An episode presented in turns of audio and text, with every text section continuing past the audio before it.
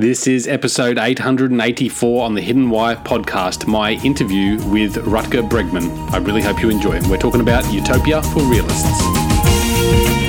Rutger Bregman, welcome to the show. How are you? I'm great. Thanks for having me. It's great to have you here. And um, yeah, on the other side of the world, whereabouts are you? I'm uh, right now in Utrecht in uh, Holland. It's a little bit to the south of Amsterdam. Okay, is that where you're from or? Yes, I live there. Okay, great. And it's uh, evening time for you there. It is, yeah. So tell us, mate, tell us a little bit about yourself. You've got a very interesting TED talk, which is why I had to reach out to you. I absolutely loved it. Mm-hmm. Um, you really challenge um, challenge our thinking, I suppose, and I think that's good. And uh, uh, that's you know what I hope to do on this show as well is mm-hmm. challenge our listeners' thinking so they can create different perspectives of the world and, and build different ideas about how to best live their life. Um, so yeah, I appreciate you coming on the show for that reason. And uh, yeah, tell us a little bit about yourself. You're a historian. Um, you like philosophy. Um, yes, I write summary. about economics, about philosophy, but I was trained as a historian. And um, my latest book is called Utopia for Realists. Mm. And it's about crazy ideas, like really, really crazy ideas that may seem completely unrealistic, unreasonable right now, yep. but I argue might become reality in the future. So, why do you uh, write about crazy ideas? Well, I think it's important to recognize that you know every milestone of civilization, uh, the end of slavery or democracy, or you know the rise of the welfare state or just how incredibly wealthy we are today. It was all crazy once right? It was all ludicrous utopian once mm. uh, so i've always loved this quote from um, the irish poet oscar wilde who once wrote that um, progress is the realization of utopias. So we need those utopian visions those crazy visions if we want progress in this century. Okay so why is that why is that important to you? Well um, you know I was, uh, well, maybe a little bit a personal note here. You know, my father is um, is a preacher, Protestant minister, uh, so I was always raised with the idea that we have to ask the big questions. You know, the big questions about what the meaning of life is. You know, what we're doing it all for, and that just an individual successful life and uh, you know a house and a car and children that that's not enough. You know, we we want to be part of something bigger. Hmm. Now, what I didn't uh, you know, I, I didn't become a Christian or anything. I'm not religious in that way, but I've always always kept asking the same questions that my, my father taught me to to ask. Um, and I think that, you know, in the past 20, 25 years, many people have pretty much stopped doing that. Uh, the yeah. the belief was that after the fall of the Berlin Wall, after you know 1989, that we had just arrived at the end of history. There's a famous book written by an American philosopher, Francis Fukuyama, who said, you know, this is it. This is the last man. This is the end of history. We don't have to worry about anything anymore. We're all living in democratic countries right now. We're all getting richer, and the only thing we have to worry about is what the next iPhone is going to look like. And I always had this nagging feeling that we had lost something. So what are, what are some of those bigger questions you ask? I know you just mentioned a couple of them, but what are what are some mm-hmm. of them? Well, it always starts with thinking about what is wrong with our current society. So, the first question that I ask is why are there still millions of people living in poverty in incredibly wealthy countries? Like, why is that? Is there is there a reason for that? Why don't we just completely eradicate poverty uh, if we have the means to do that? So this is also what my TED talk is about. You know, many people assume that poverty is a you know a failing of character. Margaret Thatcher, the British Prime Minister, once said this. You know, poverty was just a personality defect. She said. Yeah. Um, and you know, obviously many people on the right reason in this way that it's just a lack of uh, you know personal responsibility. Yep. But also a lot of people on the left they say, oh well, you know we need to help the poor to make better decisions, etc., etc. So it's the, basically the same assumption behind that that there's somehow something wrong with the poor themselves. Yeah, I just um, have a belief that they just lack the motivation or ambition to to get off the couch, basically. Exactly, exactly. And this is a really, really common assumption. Uh, and this is also, I believe, one of the reasons why there is still poverty because we think, well, that's just their own fault fault. You know, uh, if they they want to get out of poverty, then they have to pull their themselves out by their own bootstraps. That's the yeah. philosophy that many people have. Hmm. Now, what I did is I looked at the recent scientific research into the nature of poverty, and turns out that we have a completely misguided view of what it actually is. Hmm. So, to summarize it, poverty is not a lack of character. Poverty poverty is a lack of cash. That's it. Nothing more, nothing less. And if you want to, well, if you want to eradicate poverty, the medicine is called cash. Um, and there's a huge amount of scientific evidence that shows that this actually works. Yeah. That this is the way to, to solve the problem. It sounds too easy to be true. Yeah, it, it does, doesn't it? Well, yeah, and that's and that's know, why I think it's really important. And, and, you think they'd be you know better off and happier, but is how does that work? I mean, I, I assume if you just give people cash, that um, they won't use it wisely, and um, especially people that have no experience with using cash, maybe they'll just use it for um, things that just I don't know take them further into a hole.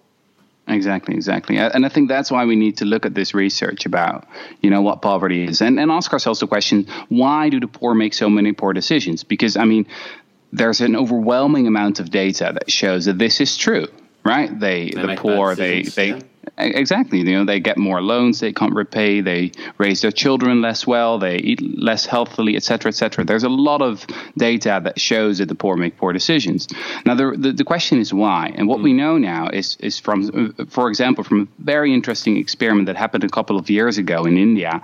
We know now that it's all about the context. So if we would live in poverty, anyone, you know, all of us would make poor decisions in the same context.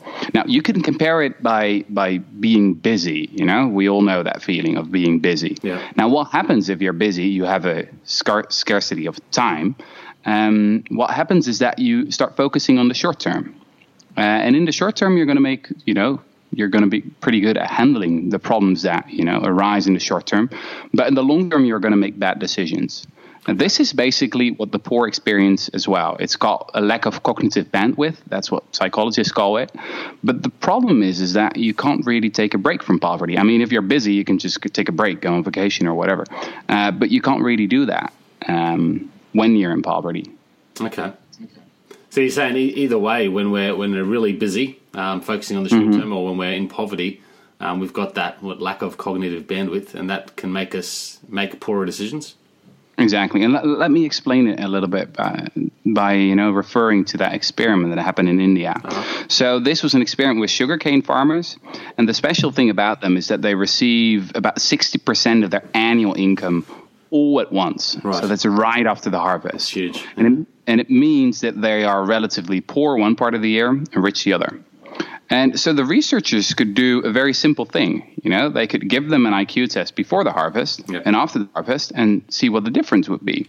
And the difference was huge. Mm. You know, it was 13, 14 points in IQ. You know, to, to give you an idea, that's comparable to losing a night's sleep or the effects of uh, alcoholism. Yeah. Uh, now, these were the same people, you know, it's just the context that changed in which they were. So it was not a lack of personal responsibility. It was not, you know, there was not something wrong with them, it was just the context in which they lived. And this is also the reason why, in many of the other experiments that I talk about in my book, when they just give people free money and they get people out of poverty unconditionally, that people suddenly start making much better choices because suddenly they are able to focus on the long term again. You know, they are able to invest in their lives and make much better decisions. Okay. What what what does what role does information have to play in, in making better decisions? Because from my understanding and in my experience, you know, the more information that I have available to me, the better decisions I can make as well. So, does money give us access to that information so we can make better information? Is there a link there? Well, I'm I'm not sure actually. I mean, there's quite a lot of research that uh, that asks the question. You know, what if we just try and teach the poor to make better decisions? So, what if we give them a money management training uh, course you know? Uh, what what happens then? And the thing is that nothing much happens actually. Some of the these courses you know helping the unemployed to get a job or as i said helping the poor to manage their money even have a negative effect. Because hmm. while we're trying to teach them you know they still live in poverty uh, and the course takes up a lot of time. You know they have to devote all this time to gathering all this knowledge all this managing all this information and things only get worse. Right. Um, so the first problem is not a lack of knowledge i'd say. The first problem really is that lack of money. Uh, that's really where it starts. And obviously if you have that if you get out of poverty, then you're living in a different context. You you know you are able to think more about what are the right decisions going to be for you and your life for your future. And sure, then information matters, but it doesn't really start there. So it starts with the money first, and then the information. And I exactly. get, I get that. That makes sense because, um, yeah, if you you know, there's that statement paralysis by analysis. Um, you know, where anyone can go out there and learn yeah. all this information. Um, yeah, but, but, this is really fundamental, taking, by the way. They're not taking, it's action, really fundamental. What's that? Well, I mean, there's so much and so many anti-poverty programs are all about education, education, education. I mean, this is what people always love to hear. Everyone is in favor of education, yeah. but ed- education doesn't get you anywhere yeah. if if people are still in poverty. It's pretty much pointless to educate children that are you know, still in poverty. It's pretty much pointless to educate unemployed people, you know, who can't get anywhere and, and try to get them to pay attention in courses while they're worrying about whether they can eat, you know, next week. Uh, you really got to start with getting people out of poverty first. So, why does money change their mindset or give them motivation to make better decisions? Because I, I'm just trying to find the link there. Mm-hmm. What is the, what is the reason that money actually causes them to start making more cognitively effective mm-hmm. decisions in their life? Um, yeah. Well, money is money is freedom. I think so. Money is the freedom to think about what you want to do you know, with your life. Um, there's there's this idea out there that's really gaining popularity. A big part of my book is about it. It's called basic income. Yeah. So the idea is to give everyone a monthly grant, completely unconditional, um, and that people are completely free to decide for themselves what they want to do with it. Yeah. Now, some people call this basic income. They call it, and I really like this term. They call it venture capital for the people. So with with a basic income, everyone will have the opportunity to freedom to move to a different job, move to a different city, start a new company, etc. Uh, there are a lot of people right now living from paycheck to paycheck mm. uh, who don't really have the ability to to try something new. Now, just imagine how much talent we're wasting because of that. No, just absolutely. imagine how many how many cool products we don't have right now because there are so many brilliant minds stuck in stuck in you know uh, meaningless jobs or in poverty.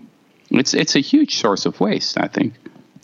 So really, allowing people to have money that that for me it, it means that they can put the the fundamental basic needs of living uh, mm-hmm. aside mm-hmm. because you know no longer is shelter, food, and and clothing, etc., warmth or whatever they might call it.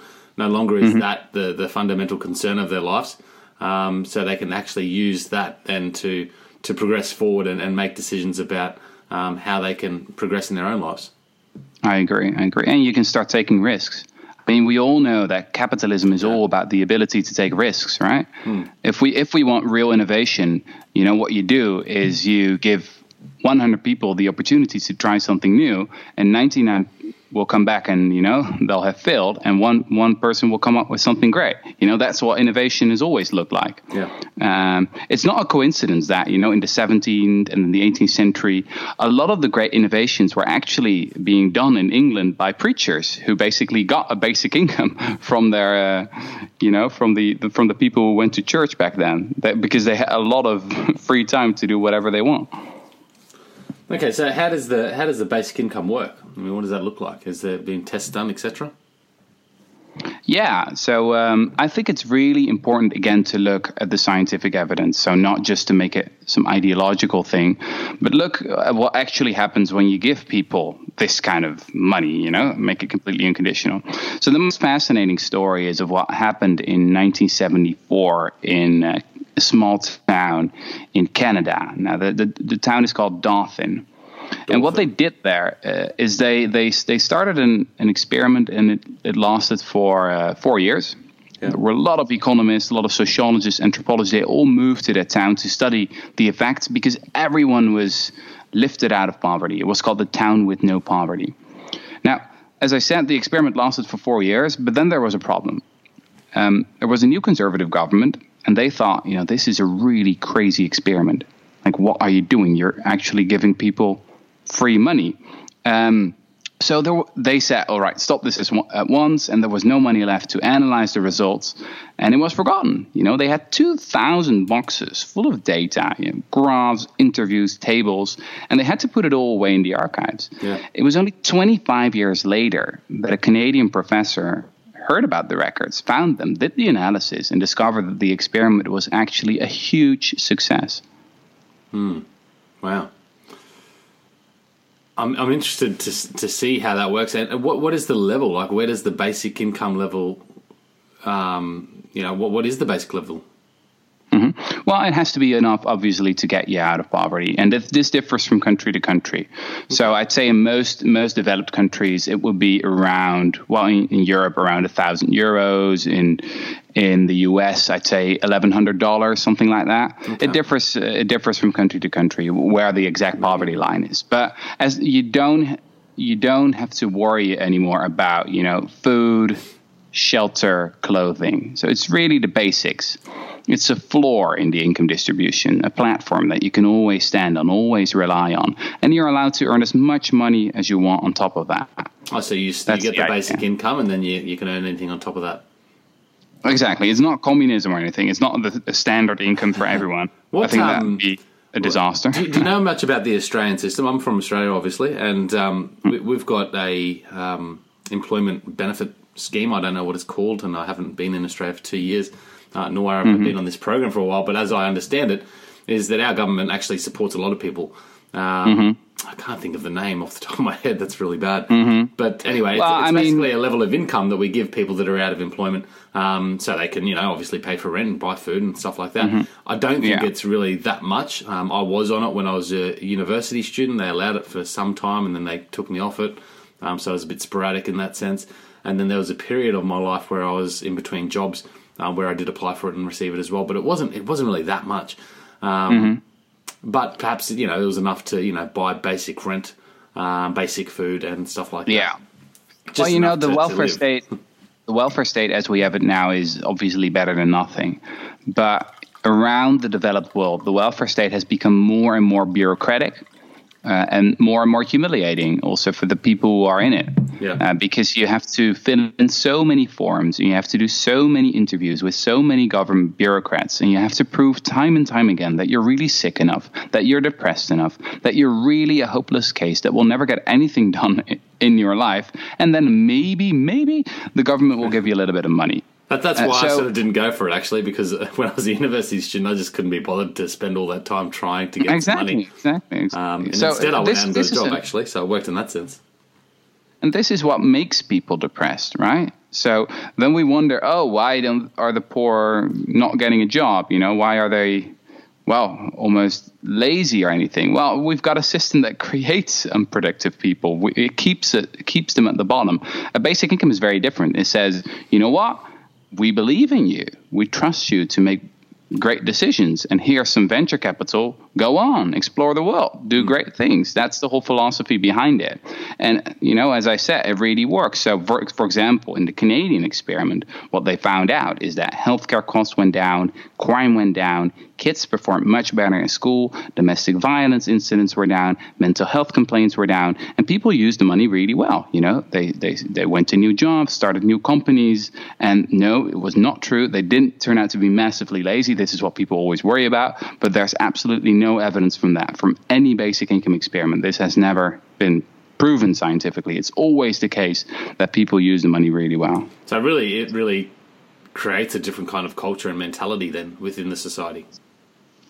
Exactly, exactly. Because it's I, much... I feel the wealth system that we have at the moment, at least in Australia, from my experience, does create that depressing. Oh, you know, I don't really go on this. This is embarrassing. It's not really enough. It takes so much time, and and now I think you know to to receive it after a few weeks, you have to go into certain programs and stuff um, to earn your way, um, mm-hmm. which certainly takes you off the track of of doing stuff that you like. But yeah, um, there's no stigma anymore because everyone gets it. You know, whether you're employed or unemployed rich, poor, men, women, doesn't matter. Everyone gets it. It's just your right, not a favor anymore. It's just a right because you, well, because you're you're alive. That's that's basically enough. You're alive and you're, you're part of this society. You're part of this world. Exactly. What, yeah. what, what about a wealth cap? I mean, is that something that you'd consider? Well, I haven't written about that. You know, I believe in progressive taxation. I think you should always worry about worry when when inequality gets too big in any kind of society. As I said, I mean, I'm I'm not in favor of a standard salary for everyone. I'm not a communist or anything. I believe there are reasons why there is a certain amount of inequality in every good society. I mean, even in Scandinavia, I was recently in Norway. Um, which are basically built sort of the best social systems that you can find anywhere. Uh, and even there, there's some amount of inequality. Hmm. So I think that's reasonable. But sure, I mean, every society needs to worry about rising inequality. Yeah. Uh, and especially, you know, if you look at the US, for example, but maybe you've read this or heard about this book by the French economist Thomas Piketty. I mean, he makes it quite clear that this is one of the great challenges of our time. Okay is capitalist the solution? I mean, is that a system that's not going to be working any longer? Um, because it feels like now it's it's really about you know that that uh, separation of income, mm-hmm. the inequality of income, and mm-hmm. really separating the rich from the poor. And and it seems like it's a system that keeps us trapped. Um, you know, mm-hmm. through putting us in debt, through enticing and advertising to us, and finding out clever ways to make us buy, buy, buy um, yeah. and really just creating a sense of insecurity in our lives so that we feel like we can't go anywhere and we just have to follow the system. Um, mm-hmm. and, and I feel that, um, and at least this is my view, uh, mm-hmm. I feel that's really limiting to, to perhaps the progression of humanity as a whole, is because many people are trapped in lives thinking that this is the only way that they have to go.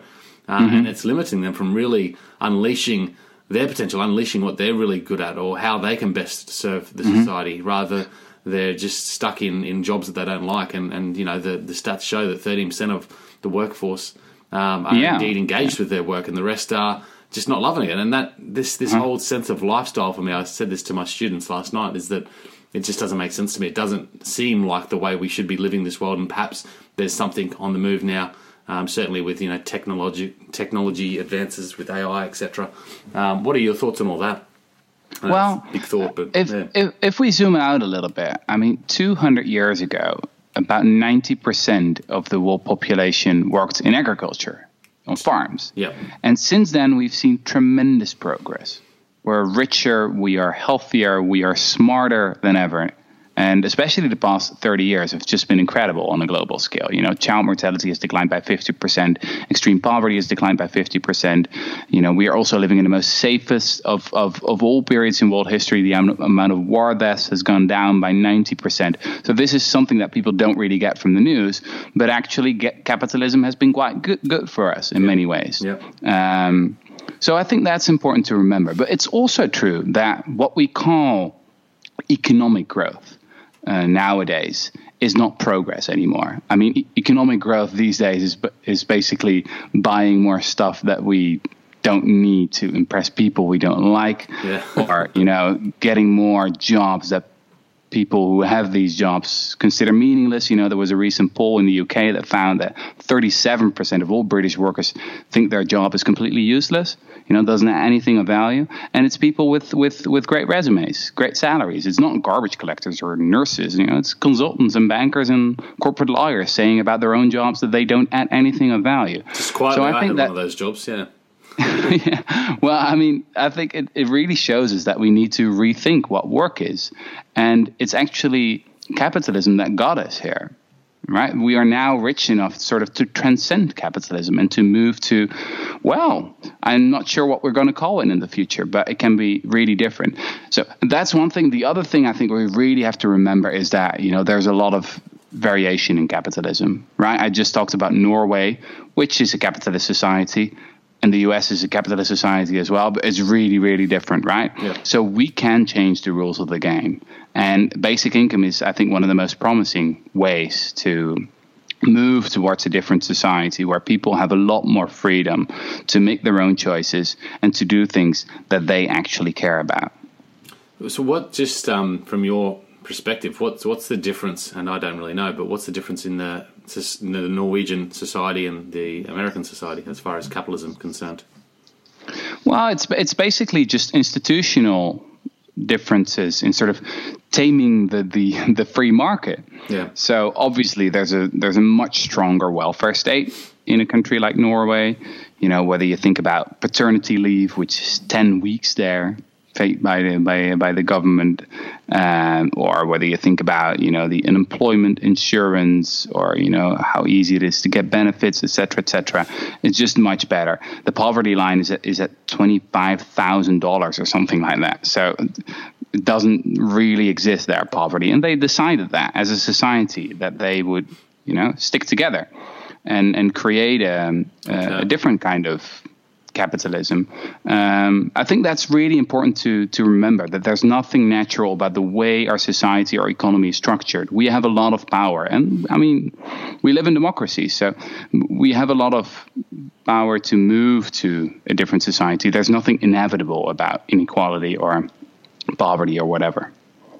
Yeah, okay, that's interesting. And you say we live in de- democracy. I just uh, watched this documentary the other night on democracy and particularly in relation mm-hmm. to America, I guess, and how it differs there and how, mm-hmm. yes, they, they have this democ- democratic society, but it seems that like the the powers above, uh, the big institutions, um, seem to control that, and um, they actually try um, to do whatever they can to to tame the public, so they don't really have that democratic voice. It's definitely true. And I mean, there's a lot of obviously wealth and power are important in you know the course of human history. But what i always like to emphasize is the power of ideas. I mean just think about for example at the end of the 19th century. There were women who thought you know what? We want the right to vote. We don't have that now. We want we think we deserve the right to vote. Yeah. and they were not the most powerful group in society back then. And they didn't have the most money either, but they did have an incredibly powerful idea. And so it worked out. Yeah. And now we think women's right to vote is just, you know, normal. It's a milestone of civilization. That's always what happens with utopias. You know, once we have them, we think, oh, that's just normal. Yeah. I was in Norway, and again, I was asking about the 10 weeks of paternity leave, and they thought, yeah, said, yeah, sure, that's just normal, you know? And in, in Holland, we have two days, so I was quite surprised by 10 weeks. Uh, but that's always what happens when, when when you achieve something great, you're you're you're really quickly you get used to it. Yeah. Uh, wow. But I think that's important to remember that real change never starts in places like Washington or Westminster. You know, places where political power resides. Um, it always starts with the crazy people on the fringes. Hmm. And it works both ways, right? Trump, just a few years ago, we thought it was crazy, and unrealistic, and unimaginable that he would become president of the United States. And here he is. Yeah. So it works both ways. Hmm. Hmm. Yeah, very interesting stuff. Um, you, you, talk about, you know, a 15 hour work week. Uh, is mm-hmm. that possible? And, and why, why do you think that is? Well, not many people know that throughout the 20th century, like almost all the economists, almost all the sociologists, philosophers, they all believe that we would be working less and less and less and less, and that the great challenge of the future was going to be boredom.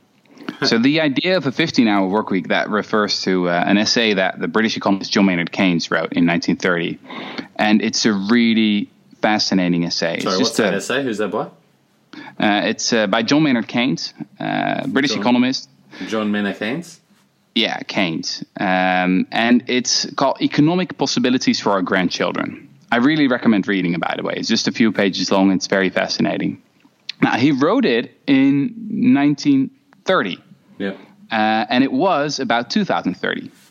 And he made two predictions. The first prediction was we're pro- probably going to get a lot richer.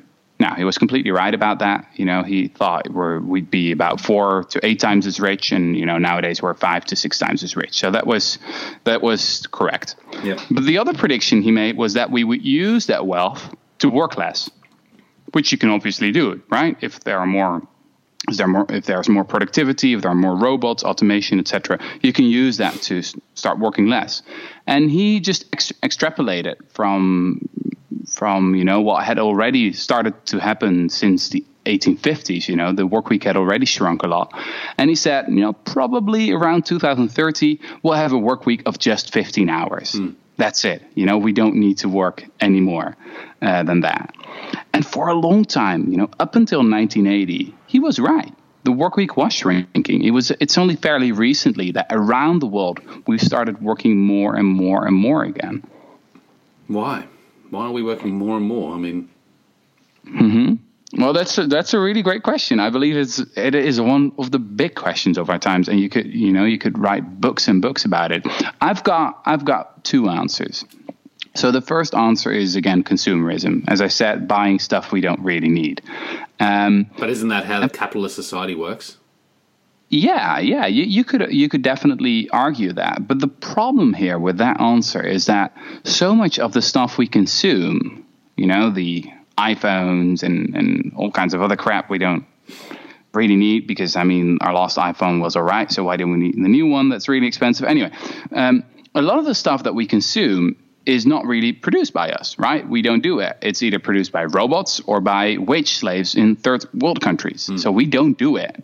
Most of the people in rich countries are sitting in offices all day, yeah. you know, sending emails mm. to people they don't like or writing reports no one's ever going to read. That's or necessary. Yeah, yeah. browsing Facebook or whatever. Um, so that can't really be the case. That that consumerism is the cause of of, of our long work weeks. Um, and then I discovered an essay that was written by an American anthropologist. Wouldn't you uh, say, sorry, just on com- communi- consumerism uh, for the middle class or, or lower, that mm-hmm. it is it is why we work. I mean, I mean, I see a lot of people going to you know again going to jobs they don't like to mm-hmm. buy stuff. You know, using that Fight Club quote that I know you're a fan of to buy st- stuff they don't need, and it's mm-hmm. like that's what we do. And and once you start really becoming more purposeful in your life and you know understanding what you really need and what you really want and what really makes you happy you start not having to consume stuff and there you go mm-hmm. hang on i don't need all this money anyway uh, and that's mm-hmm. certainly uh, a connection that i've made in, in the last several years um, wouldn't you argue that a lot of people are, are stuck in that consumerism race and, and stuck in work because of that Oh, that's definitely true. And people get mortgages, you know, and they have to, they are you know, imprisoned by high loans. And sure, there are a lot of mechanisms out there. Mm. I think that one of the most important reasons is probably that we have such an old fashioned and narrow definition of what work is, and that we think in order to be of value to society, that we have to sit in that office all day, yeah. because otherwise we're seen as lazy and not productive or whatever. Um, so that's probably what's what's going on. And my, but my I was thoughts re- on that is that you know I, I, see so many people sitting in these offices and doing these jobs. I worked for a company. Uh, recently, not so long back, and um, the amount of people that worked in these jobs, and they seemed really busy, but they did absolutely nothing in my in my view. Um, oh yeah, and yeah. I, I can't find anything more just frustrating because yeah. I'm, I'm passionate about the use of time or mm-hmm. use of time, and, and to see that happening. Per, you know, I've actually got a theory on that. I, mm. I, haven't written on this yet, but I've got I've, I've I've got a theory on this. Is that you know we, we always say that right now we live in a knowledge economy right now, mm. and and the the assumption behind that is that knowledge is the source of productivity these days, right? That you need to get a lot of great education, and that helps you to come up with great ideas because ideas is what, what is really scarce these days. But I actually think that the knowledge economy or huge parts of the knowledge economy is about something different. So if you look example at you know, business administration or all these management courses and people talking about the network society and co-creation and all these blah blah bullshit terms, right? Mm. Um, that they earn a lot of money with. I think that big parts of the knowledge economy are not about real knowledge, but about pretending about pretending to have some kind of special knowledge that other people have to pay for. Um, it's interesting that this is also, I mean, it's also the case in um, in the financial sector there are a lot of financial products that are just the whole idea of it is to make things more com- complex than they need to be because you can earn a lot of money when people don't really understand your financial product uh, and you can rip them off. Mm. So a big part of the knowledge economy is about making things more complex than they need to be. And that's uh, that's really fascinating is that bankers are doing the same thing as Marxist intellectuals. They are also making things more complex than they need to be. Um, it's the same thing happening all over again. Um, I, I, mean, in the entrepreneurial space, you know, online businesses and marketing and all that stuff, selling courses to stuff that just doesn't really. I, I just don't think matters really. um, yeah, I agree. Yeah. Yeah, and that, that's what you start doing when when your job is not really necessary anymore, but you still want a job and you still want to feel like like useful and, and to show to people that you are being productive, whatever. And then you start coming up with some kind of weird language yeah. and weird words that no one really understands, and you don't understand really understand it either. But at least it seems as if it as, as if it's useful and if, as if it explains something about the world. I think that is sort of what we've seen happening in the past couple of decades. Well, we've we've, we've become so disconnected from I don't know from how we should be living our lives, maybe, or, or from our internal guidance um, yeah, that yeah, we use, we that's use really work sad. as as a reason to create our sense of self significance. yeah, it's it's sort of it's a form of religion. I think that you know in in 100 200 years time we'll look back on this epoch as a really crazy period where you know we'll, we'll, people will tell to their children like did you know that people were sitting in offices you know? In reality they were not doing anything you know but they they all pretended to work. And uh, yeah we'll, we'll we'll look at this as some kind of weird ideological religious time you know just as we look back on i don't know people from easter island or the mayas or from past civilization as oh those guys were weird. I hope so yeah, well, so um, 15 hour work week. Um, sorry, I, I, cut you off before with the thought you had. I don't know if you can get back to that thought, but. Well, as I said, I mean, the, the, the reason that people always think for. Uh, like the, the, big reason why we don't have the 15 hour work week most people think about consumerism yeah but we already talked about it i think the big reason is meaningless jobs that is probably the reason that capitalism just keeps on inventing jobs that don't really need to exist. There's a big debate going on right now. You know, will the robots take all our jobs in the future? There are some experts that predict that 50% of all jobs will be gone in the next 20 years. But then there are economists that say, oh, well, we don't have to worry about that because there always will be new jobs. And I actually think those economists are right. It's just that most of those jobs won't be useful, useful, but there there will be new jobs unless we unless we update our ideology, you know, unless we update our de- definition of what work is and move towards a different kind of society. Mm, yeah, it's, it's a big question in my head at the moment as well. Um, with with the advancement of AI and you know machines taking over mm-hmm. jobs, mm-hmm. Um, and I absolutely get that. Like, what sort of new jobs will they create, and yeah, how much meaning will they have? I can only imagine that most of the jobs that we will be um, have any sort of purpose is entertaining jobs. Um, how I can entertain you um, yeah. through that human yeah. sort of interaction. Yeah. Um, comedy, yeah. acting, whatever it might be, you know. Yeah. Um, but all the other jobs, you know, I can't see. I can't see the need for, for us to be there. Yeah. Well, it, it really depends on, on, on, again, on the choices that we make. So there are a lot of people right now worrying about that healthcare is getting more and more expensive. But I think it's actually a good thing. You know, if we have the graying of society, and more and more people are getting old. And we can afford to spend more money on healthcare and actually, you know, giving the elderly proper care. I think it's just the civilized right thing that we spend more and more money on healthcare. Right? We shouldn't worry about that. That is the whole purpose of getting richer is that you you can actually do that. Um, yeah, but that's good for those so, of those people that are getting richer. Yeah. Yeah, but and and and as I said, I mean, there are ways to to create a society where everyone has access to proper healthcare.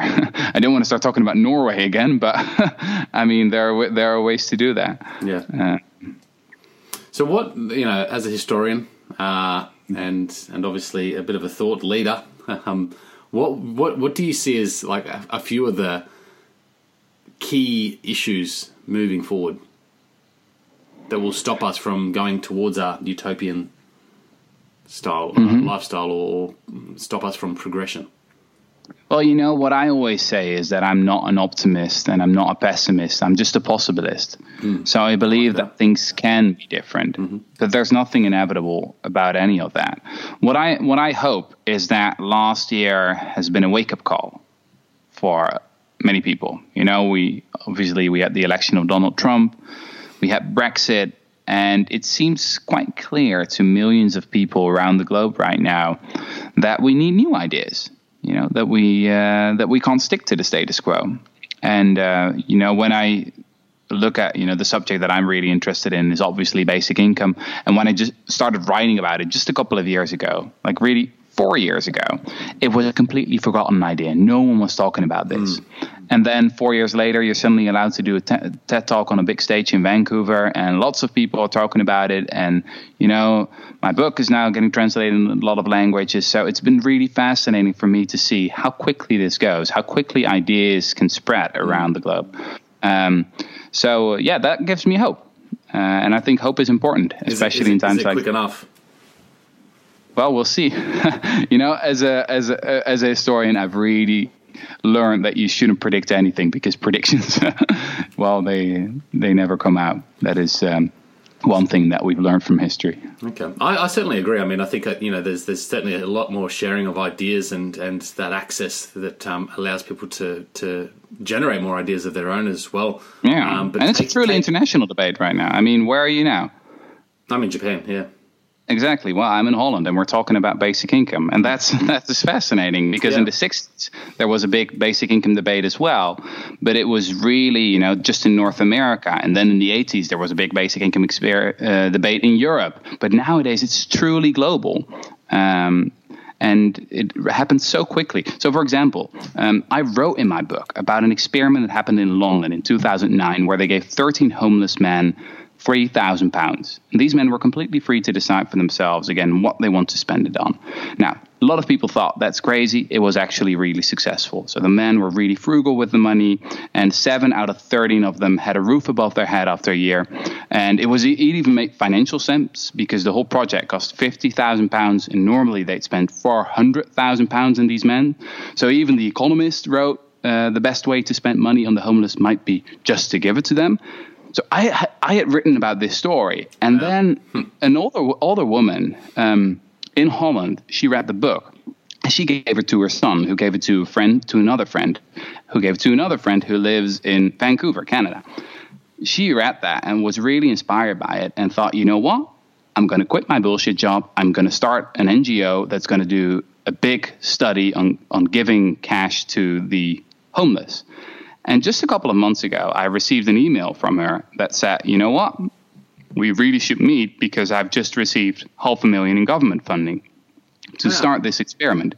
Now that is just amazing, isn't it? Just mm. some some Dutch guy writes a book and it travels the ideas travels around the globe and then this woman starts this fascinating NGO and receives half a million in government funding. I think that's really how it works. If you so that's you know, ideas going into action. Yeah, exactly. And we all have our role to play. You know, we all have different resources, different talents, and we, we can all think about what we can contribute. What do you What do you think? Um, you know, with the separation of nations and you know becoming a global society, uh, do you think that's going to be a problem from stopping us from really making big leaps and bounds? Well, you know, nowadays we're obviously living in a time of xenophobia and nations closing their borders, and there's a there's a lot of worry around immigrants. The, the most radical in my idea in my book is about open borders. Yeah. Which is obviously also the most utopian idea. And many people are, will say, well, that's never going to happen. But, you know, let's zoom out a little bit again and think about our society from the perspective of someone who lives in the year 2300. You know, what would be the most unjust thing he or she would see? Well, it's, it's probably borders. You know, borders are the biggest source of global inequality, while we know from a mountain of scientific evidence that immigration is the most powerful weapon we've got against against uh, poverty, and that so many of the objections we have against it are just nonsense. You know.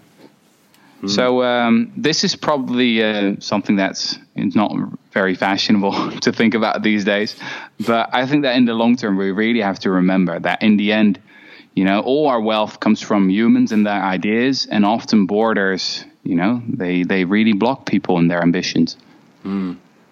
Yeah, well, I think it, it, has to be something that that, um, that, that comes about because with with most of the, the major issues, they're all global. You know, look at climate change, look at poverty, look at oh, you're absolutely right. Um, yeah, yeah. So yeah, has to be a solution there, mate. Sounds like a fantastic book, and I'm going to stick the uh, link in the show notes, guys. So for you listening out there, uh, make sure you check it out and then pick up a copy. Uh, Utopia for Realists. Um, you've got a bunch of other books too, uh, which I. Um, which are all in Dutch, so uh, don't worry about it. oh, well, there you go.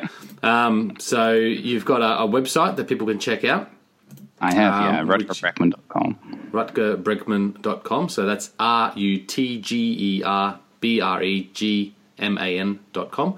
So I'll stick yes. the link in the show notes for that as well. You've got, uh, you do some um, journalist work for the correspondent, um, which you've got some interesting articles up there as well that I've noticed, uh, which mm. I look forward to reading myself. Um, any other ways people can connect with you, Rutger? Oh, you know, you can just send me an email. My email address is on uh, on my website. Okay, I'll stick that there too. Cool. Now I've got a few questions that I want to ask you just before we uh, wrap things up here that I ask all guests that come on the show. And the first question is: Do you have any routines or rituals do you believe contribute to your success? You know, um, I have this weird thing. Um, many people have sort of deadline stress, right? So they start working when they are getting near to a deadline. Now, I have it completely the other way around. Whenever I have something to do, I immediately get stressed and I meet and immediately do it, and then I'm relaxed again. And I think this is one of the reasons why I'm maybe a little bit more more productive than some other people. Is you know you just do a lot if you're if you immediately feel that sort of stress. So uh, yeah, I think the re- the the the, re- the big lesson is about writing is just start doing it you know, don't dream about it. Don't wait for inspiration because inspiration will never come. Just start writing. That's the only thing you can do. I think inspiration comes in action. Yeah, often. Um, yeah, definitely. And like every first sentence is going to be crap, mm. right? Mm. And and every second and every third as well. You know, maybe the 40th century sentence will be okay. Uh, that is that is my experience. Okay, so going back to the question, your routine is is what just to take action to do yeah, yeah, it's really, uh, yeah, writing is really. It has very, very little to do with inspiration. I really believe that. It's just a lot of hard work uh, and just forcing yourself to sit down. Uh, I never really like it, to be honest. Uh, I only like it when I finish the piece, and then I'm like, "Oh, this is great."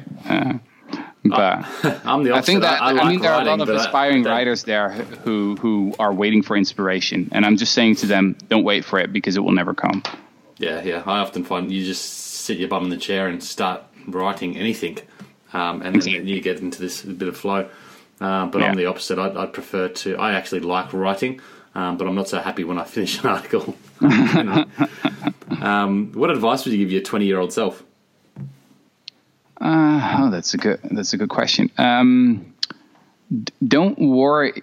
Don't worry when when people say no. I think that is so.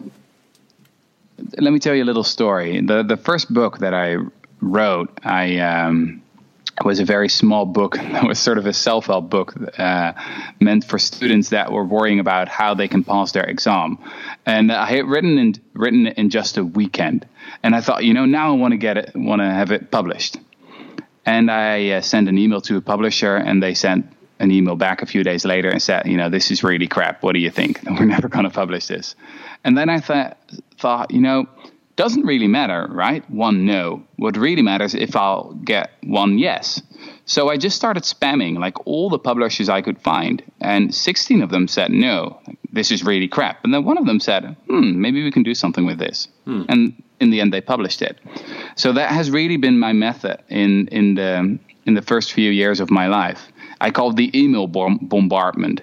Whenever you want something, you know, just don't email one or two persons with the idea and and you know make a really well crafted email, but just email a hundred persons with it because you know there's there's obviously someone who's going to say yes if you just keep emailing people. I've, and, uh, got, I've got a similar thoughts on that. I actually did the same. Did it with one Dutch newspaper. Is that there? You know, I just sent it to a lot of different editors a piece to the same newspaper, and I've got seven rejections from that newspaper, but one guy said yes. So, and they all didn't know from each other that they all had corresponded with the same author. wow. So, uh, yeah, email bombardment is really what works. what, what's your meaning of success? Oh, you know, just if you people should really define it for themselves. Uh, success success is really about making the world a little bit more interesting, a little bit more beautiful, giving a little bit more meaning to the world. I think that is really what what I'm looking for, and what probably a lot of other people are looking for as well. Yeah, I like that. What's do you have a piece of productivity advice? Mm, yeah, stop following the news. Yeah, the news is like the the the biggest waste of your time ever. The news is always about exceptions, right? About things that go wrong, corruption, crisis, terrorism, etc. So if you watch a lot of the news, at the end of the day, you know exactly how the world doesn't work. So the other thing uh, that I've actually discovered about productivity advice, and this is my favorite one actually. So I was really addicted to my phone, right? Facebook, Twitter, all the all the oh, standard stuff. Mm. And at some point, you know, it was really getting out of hand, and my wife was really angry at me because we were on holiday, and again, I was checking my email or reading some essay or sending some tweets or whatever, and she said, you know, enough is enough. And I was already on the store to buy a very old-fashioned phone, right? Some old Nokia uh, that you can only send text with and, and call someone with, until I realized actually when I was on my bike off to the to the store until I realized there is a function in your iPhone called parental controls, and this is our salvation. So, what I did is I blocked my browser, I blocked my uh, all my email facilities and I d- did not give allow myself to install new apps. I deleted facebook. I deleted twitter. And then i gave the phone to my wife and i said all right now you put in the code um, so if I want to do anything else than you know just WhatsApp or you know Google Maps, it's all in there. So it's still a smartphone, but all the stuff that I was addicted to is gone, and my life is so much better since then. You know, I've got mm. so much more peace in my life, and I'm a lot more productive. I read much more, I write much more. So yeah, parental controls that is that is the way to go. That's a really cool strategy. Um, I like that, uh, and certainly it's something that I've been experimenting with as well at the moment. So that's cool. I like that. What advice would you give someone else looking to make some change in their life? Hmm. Hmm. Well, obviously there are a lot of self-help books out there, and you know, I've never really believed in the individual approach. So most of the challenges we face right now as a society are collective challenges. Yep. We are not alone in dealing with burnouts and depressions and meaningless jobs, etc., etc. So, yeah, my most important piece of advice would be don't blame yourself too much, but recognize that there are lots of other people, you know, struggling with the same problems. Connect with them, and then it's probably much easier mm. to handle those problems. I think that's the most important thing. So I'm not really a fan of the um, yeah of the whole the idea of, of, of trying to solve all your individual problems with individual solutions because often they're just collective problems. We're all suffering from it. That's really good advice. What is your favorite food? Oh no no! I'm not going to talk about food. Uh, I've I've got very boring food. You know the Dutch are are awful when it comes to food. so we don't really have a kitchen or anything. Uh, we just eat I don't know pasta or pizza or whatever. Okay. What's it? You I've recently I've recently become a vegetarian there. Okay. After reading um, the book *Sapiens* by Yuval Noah Harari, it's really a huge bestseller right now. You became a vegetarian the, after reading that. Yeah, it blew me away. Yeah, it awesome blew me book. Away. Yeah. Yeah. Why? And why, especially what was it that made you go vegetarian after that? Well, I mean, he is a he is a very he has a very detached view in that book, right? I mean, he doesn't make a moral judgment. Even when he talks about Nazism, it's like, yeah, well, the Nazis did this and that. And he doesn't really feel the need to say, oh, they were really bad or anything. But then when he talks about industrial farming, he's like, oh, this is probably the biggest crime in all of human history. And he just gives you the numbers like 65 billion animals slaughtered every year, while we've got a mountain of evidence that shows that these are sentient, smart beings with emotions who, you know, want friendships, who can experience empathy and all these things. That's what the scientists all say right now. And we are just torturing them on a massive scale. And I thought, hmm, yeah, he's right. mm. So yeah, I, I haven't eaten any, anything, any any meat or fish since then. I'm kind it's of great what a book can do, yeah. right? Yeah, yeah, that's uh, interesting from that book too. I've, I've watched a few documentaries and um, just exposed myself to more information in that sense, and I've gone along that track. But I still eat some fish uh, every mm. now and then. Um, but it's interesting that yeah, and he is he's um, he's quite into his meditation as well. Is that something you practice? Oh, I try. It doesn't really work for me. Doesn't work. I may be too young for it. Maybe maybe in twenty uh, years time. Surely like not. Um, what, what's your favorite leisure activity? Um, uh, I don't know. Probably something really, you know, just catching up with friends. I, I, I really like to climb. So bouldering. I don't know if you know that. Oh yeah. Um, yeah, that's a really great way for me to sort of clean my head, but nothing too special. Okay, have you got a book that you'd like to recommend or a favorite book? Um, well, I'd recommend anything written by Rebecca Solnit. She's really one of my favorite authors. Rebecca- Uh, she's she's Solnit. How do you spell that? Uh, she's she's come up with this uh, concept of mansplaining. You might have heard of. She she was uh, the woman who invented that term. Um, but also David Graeber, American anthropologist. I really like his work. Um, Okay, that's a couple. And you mentioned a couple today as well, so I'll put those Yeah. in the show notes as well.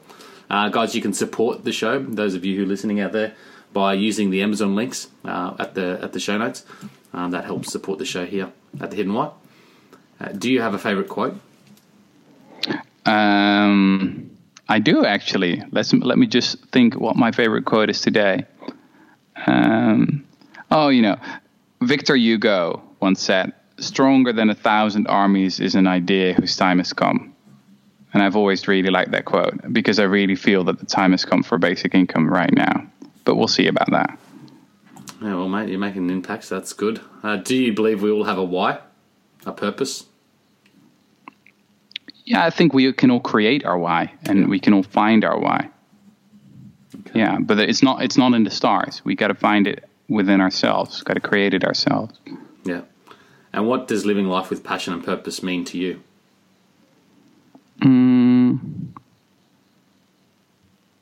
Well, you know, if you as long as you're being honest with yourself and and intellectual integrity is really important for me as well.